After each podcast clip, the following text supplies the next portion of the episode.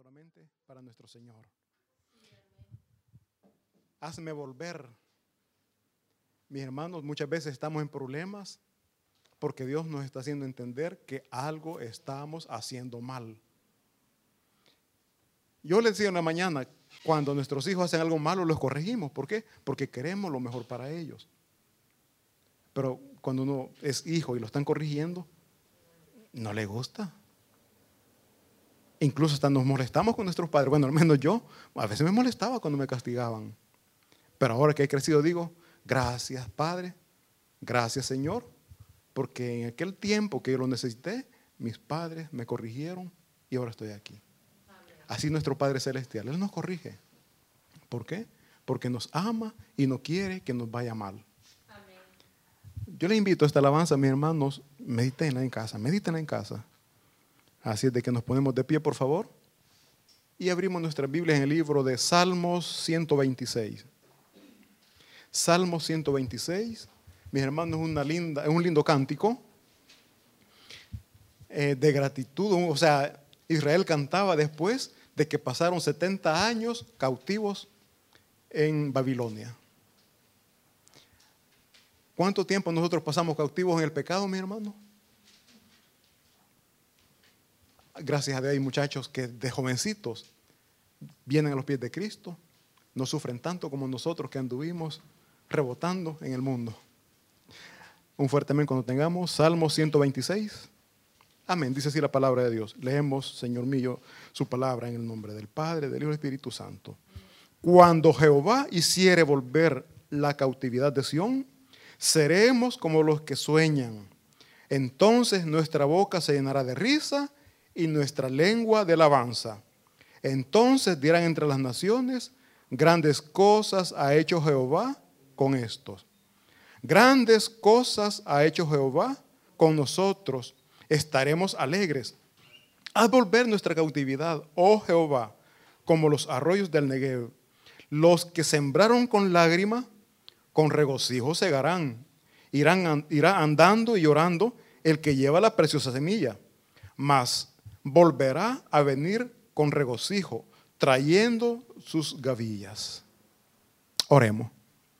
Padre Santo, hacemos nuestro, Señor, este salmo, esta palabra de este día. Reconocemos, Señor, que usted nos ha dado libertad, que usted nos ha dado, Padre mío, libertad de esa cautividad en la que vivíamos. Cuando nosotros pensábamos que era libre, éramos libres, Señor, éramos cautivos del pecado. Pero usted nos ha dado libertad y nos ha restaurado, por lo cual damos gracias, Señor, y suplicamos nos ayude a regar, a compartir, a esparcir la semilla de la palabra, para que muchas más personas puedan ser libres como nosotros hemos sido liberados. Quédese con nosotros, bendito Espíritu Santo. Sea usted hablando esta tarde a cada uno de mis hermanos, a mi vida también. En el nombre de Cristo Jesús lo pedimos todo. Amén. Mis hermanos, ¿se pueden sentar? Este es un culto de oración y milagros. Y el tema es el milagro de la restauración. Ese es el tema de esta tarde. El milagro de la restauración. Entendemos que es restaurar, ¿verdad? Restaurar es, ¿cómo, les puedo explicar? Es sanar, arreglar, formar sí podría formar algo que ya se había arruinado. Por ejemplo, vamos a ir aquí con, con frecuencia se ven en las aceras eh, estructuras metálicas, ¿no? Y es porque están restaurando los edificios. Pero ¿por qué van y restauran los edificios? Porque están dañados. En Roma yo estaba viendo que a veces, eh, no en Nápoles era, que, caían pedazos de, de concreto desde los edificios. Entonces eso significa que necesitan ser restaurados. En nuestra vida, mis hermanos, nosotros como personas, hablo por mí,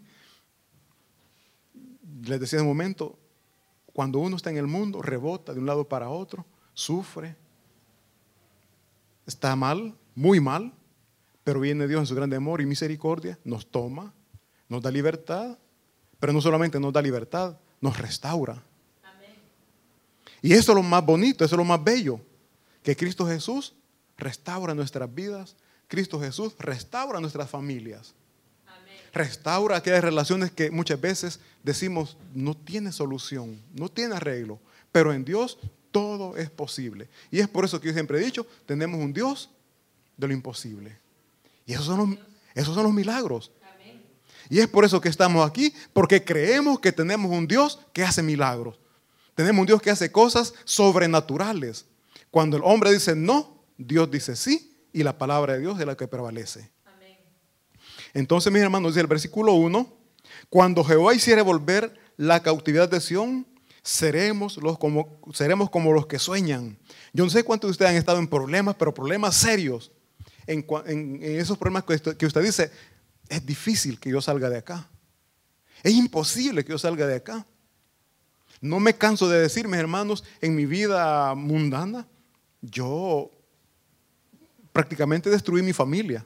Quizás les voy a cansar, les voy a aburrir de decir lo mismo, pero Dios restauró lo que yo pensé que ya no tenía solución. Dios le dio la capacidad a mi esposa de perdonar la infidelidad que yo cometí. ¿Por qué les digo esto? Porque Dios restaura lo que parece que no tiene solución. Hay muchas personas que el médico dijo, su problema, su enfermedad no tiene solución, es un cáncer.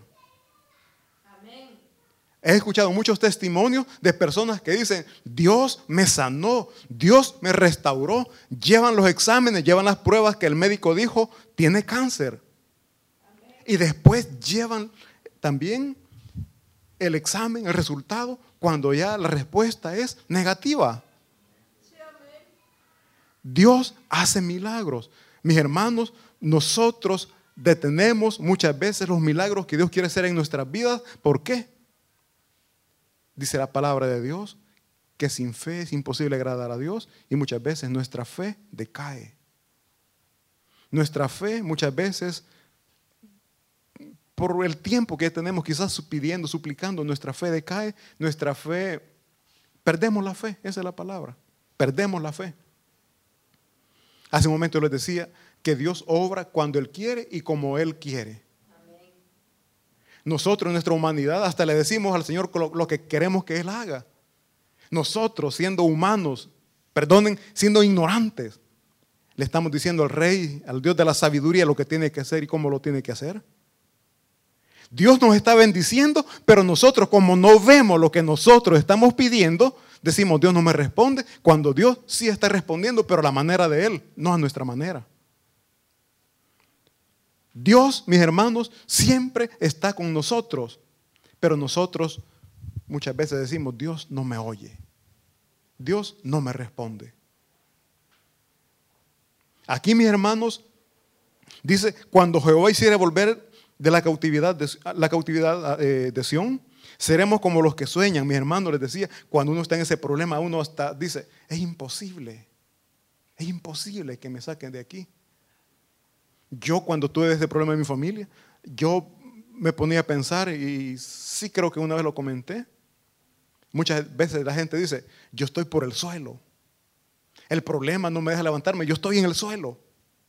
Y yo le dije a alguien, Gracias a Dios que usted está en el suelo. Yo estoy en un hueco, estoy más abajo todavía. Mis hermanos, porque uno siente que el problema no tiene solución. Y yo me acuerdo que este hermano andaba angustiado y me platicó el problema. Y yo dándole consejo, no hombre, usted está bien, le digo. Si usted está por el suelo, yo estoy abajo todavía, le digo. A la puchica me dijo, ¿qué consejo me estoy recibiendo? Eh, eh, mi hermano, le digo, usted se siente que está mal. Hay otros que están peores. Yo siento que estoy mal. Hay otros que pueden estar peores que mí. Pero para Dios no hay nada imposible. Y Dios muchas veces nos permita tocar fondo, como decimos, porque de allí Él nos quiere levantar y entendamos que no es nuestra fuerza, sino que es el poder de Él sacándonos de ese problema. Mis hermanos, dice el versículo 2, entonces nuestra boca se llenará de risa. Cuando alguien sale del problema, mis hermanos, anda triste o anda contento, anda, anda, con gozo. Si mi hermano, cuando mi familia vino aquí, si yo a todo el mundo le decía, mire, le presento a mis hijas, le presento a mi esposa. O sea, Quizás hasta los- a las personas se le presentaba quizás dos, tres veces, pero en mi alegría se le, le presento. No, sí, ya me la presentó, me decían. Mis hermanos, esa alegría, ese gozo tiene que haber en nuestra vida todos los días. ¿Por qué? Porque Cristo Jesús nos ha dado libertad de pecado, porque Cristo Jesús nos ha dado esa restauración que nosotros pensábamos ya no teníamos arreglo. Leí el pastor, hubo un pastor, un pastor que publicó algo y me gustó. Dios Todopoderoso de la basura hace grandes cosas. Él ponía el ejemplo, el plástico. Aquí, em, si usted la, la, la basura la, separan, reciclan, ¿eh? no me venía la palabra, reciclan. Y de botellas viejas, plástico viejo, hacen cosas bonitas. Lleva un trabajo.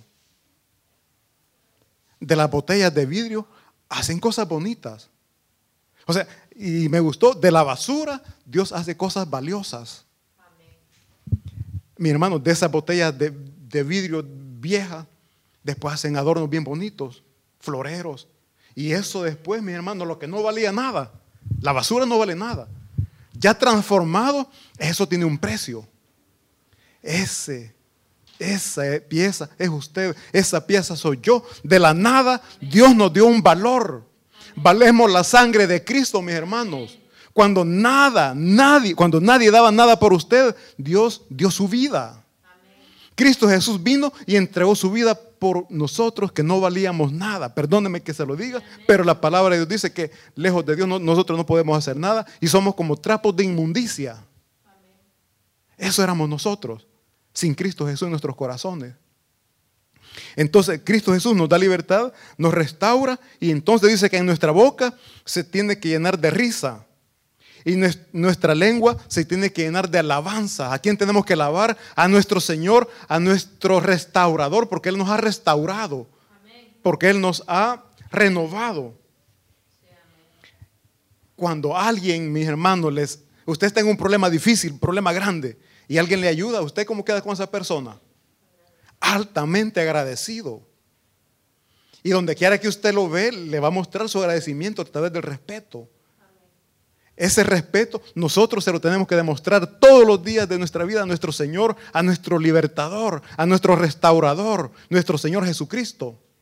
¿Por qué? Porque Él nos ha dado vida, porque Él nos ha dado valor. Repito, y es duro, pero es así. Cuando no valíamos nada, Cristo Jesús nos dio un valor.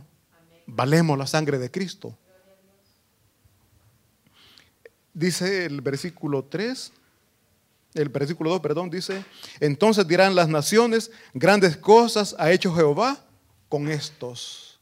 Soy bien despectivo, ¿verdad? Con estos. Los que han conocido nuestras vidas, con los que me conocieron, mis hermanos,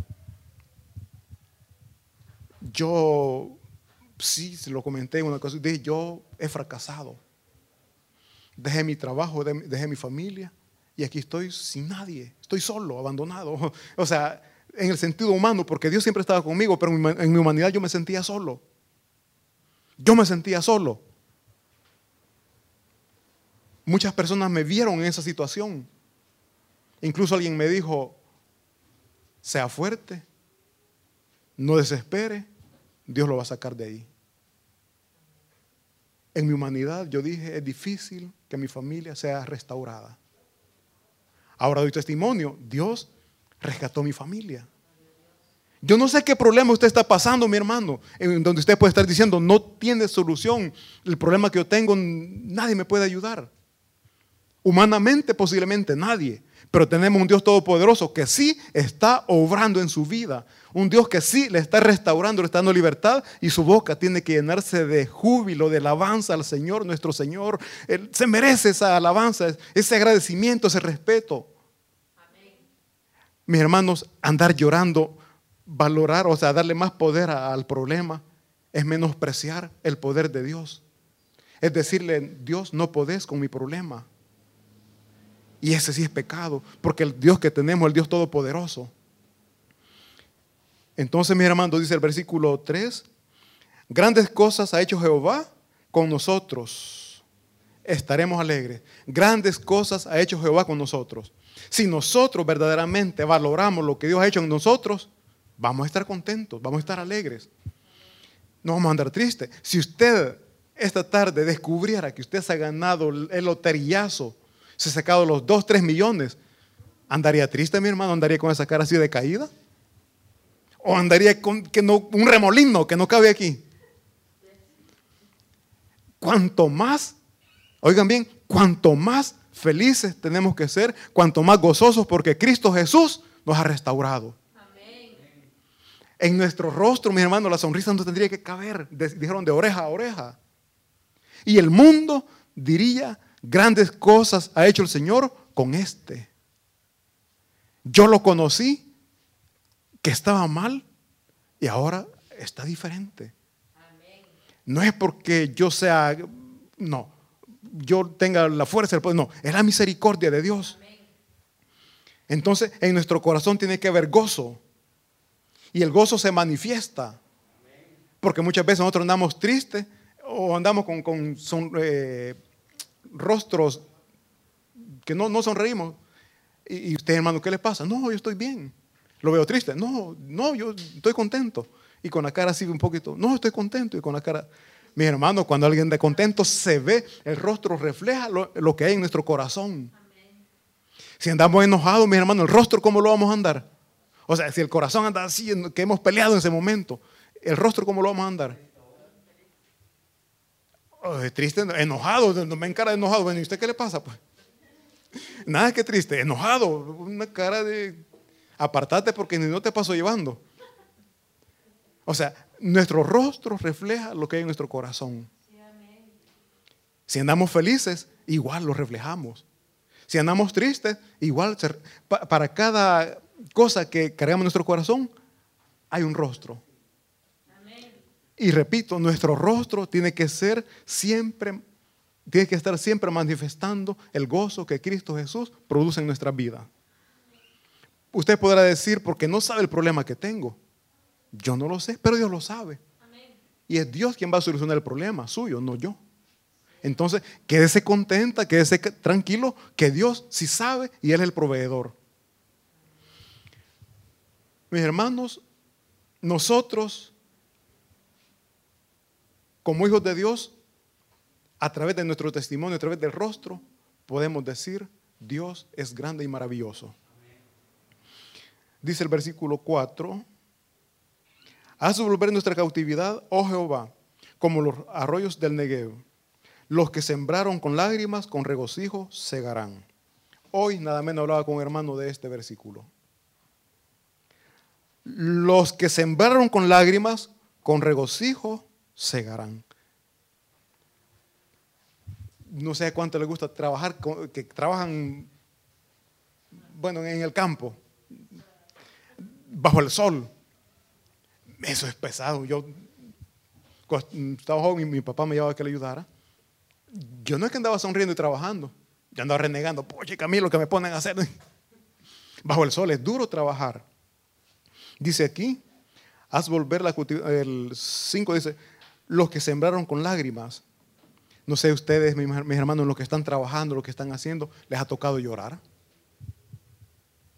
O lo que están ustedes produciendo en familia, la educación de sus hijos, el problema de un familiar.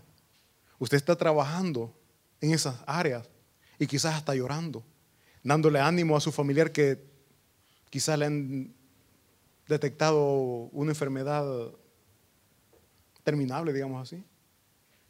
Y usted dándole ánimo, pero llorando. O sea, usted está trabajando, pero llorando.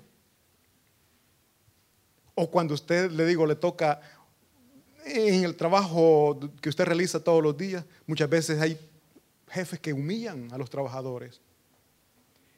Nos hacen llorar, pero por la necesidad aguantamos. Soportamos la humillación. Dice después, los que sembraron con lágrimas, con regocijo, segarán. La humillación que usted soporta a, mitad de mes, cambia su rostro el fin de mes, ¿verdad? Cuando extiende la mano. Valió la pena. Valió la pena. cuanto más en lo espiritual. Cuando usted sale a regar la semilla, cuando usted sale a compartir la palabra de Dios, hay muchas personas que le van a humillar.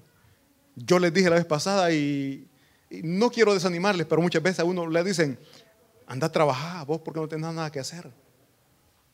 Huevón. Usan esa palabra. Miren, si uno anímicamente esas palabras lo, lo, lo desmoralizan. Y uno dice, ¿y qué ando haciendo aquí? Pues dice en el versículo 6, irán andando y llorando el que lleva la preciosa semilla. La preciosa semilla es la palabra de Dios. No se canse, no desmaye, luche, trabaje para el Señor, porque no hay mejor jefe. Yo escuché esta, una predicación de nuestro pastor general, no hay mejor pastor, no hay mejor jefe o patrón del mundo que nuestro Señor. Él paga, Él no se queda con nada. Hasta lo más mínimo que usted hace para el reino de los cielos, Él se lo paga. Él se lo paga. Lo que usted está haciendo y no ve respuesta. Yo le repito, muchas veces la respuesta no la vemos porque Dios le estamos pidiendo a nuestra manera. Y le estamos diciendo lo que Él quiere o lo que nosotros queremos que Él haga. Pero Dios, en su sabiduría, Él sabe cómo está trabajando en nuestra vida. Entonces, mis hermanos, dijimos que trabajar para el reino de los cielos es lo más grande, es lo más maravilloso que Dios nos puede permitir. Es un gran privilegio que Dios nos da, pero no es fácil.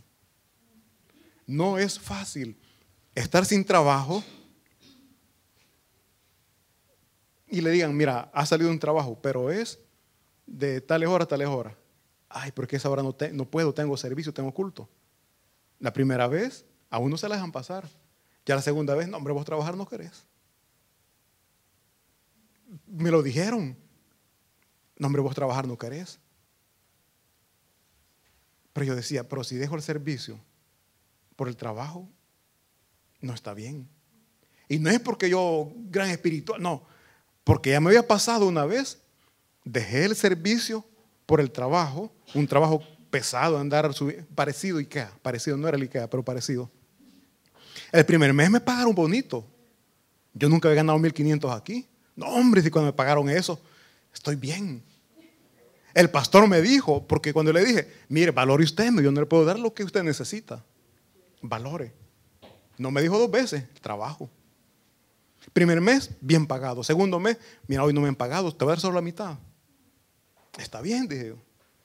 Tercer mes, mira, fíjate que no podemos seguir, no me pagan. Entonces te, tengo que dejar en casa. Te voy a llamar para pagarte. Hasta este día no me han llamado. Hasta este día estoy esperando que me llamen.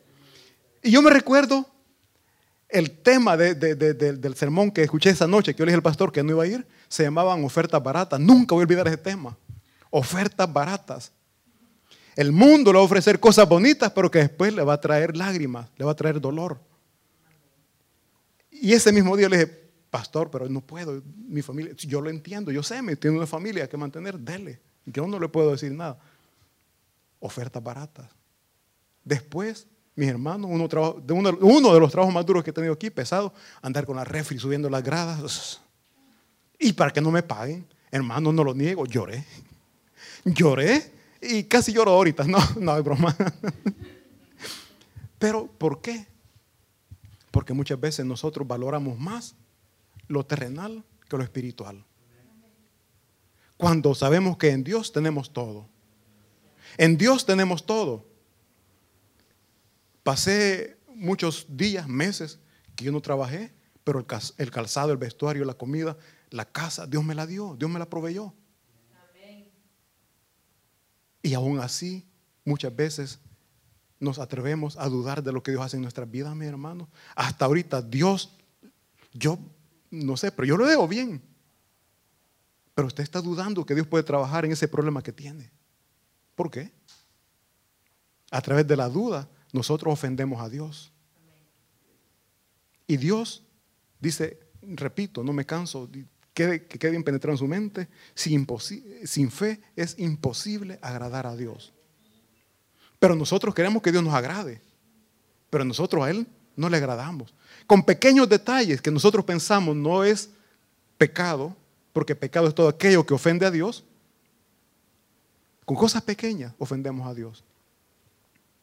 Y no hay pecado más grande que el dudar del poder de Dios.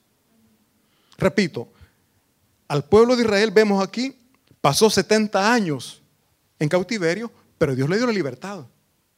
Ellos salieron gozosos, salieron cantando. Y todos decían, grandes cosas ha hecho Jehová con estos. ¿Por qué? Porque Dios permite que pasemos momentos difíciles, momentos duros. No es porque Dios lo quiera, sino que nuestra necedad, nuestro pecado nos lleva a esos momentos difíciles. Pero Dios de ahí nos saca. ¿Por qué? Porque Él quiere que vea a todo el mundo que tenemos un Dios misericordioso, un Dios todopoderoso, que Él hace, hace posible lo imposible. Dios hace posible lo imposible. No dudemos. Repito, no sé cuál es su problema, pero si Dios le tiene aquí, es porque le ha visto con ojos de misericordia y está trabajando en su vida. Así es de que seamos agradecidos con Dios y que nuestra fe, nuestra confianza en Él nunca falte. ¿Por qué? Porque tenemos un Dios grande en poder, un, un Dios grande en misericordia y a Él sea la gloria y la honra. Desde ahora y para siempre. Un fuerte aplauso para nuestro Señor. Vamos a orar. Gracias damos, bendito Padre Celestial, porque usted nos ha sacado, Dios mío, de esos problemas en los que nosotros decíamos, no puedo más. De esos problemas en los que decíamos, no tiene solución. Gracias por la sanidad que usted ha dado este día, Señor, a cada uno de mis hermanos. Gracias por el milagro de la vida que usted nos da. Gracias, Santo y buen Dios, porque usted nos ha restaurado, porque usted nos ha sacado de esa vida.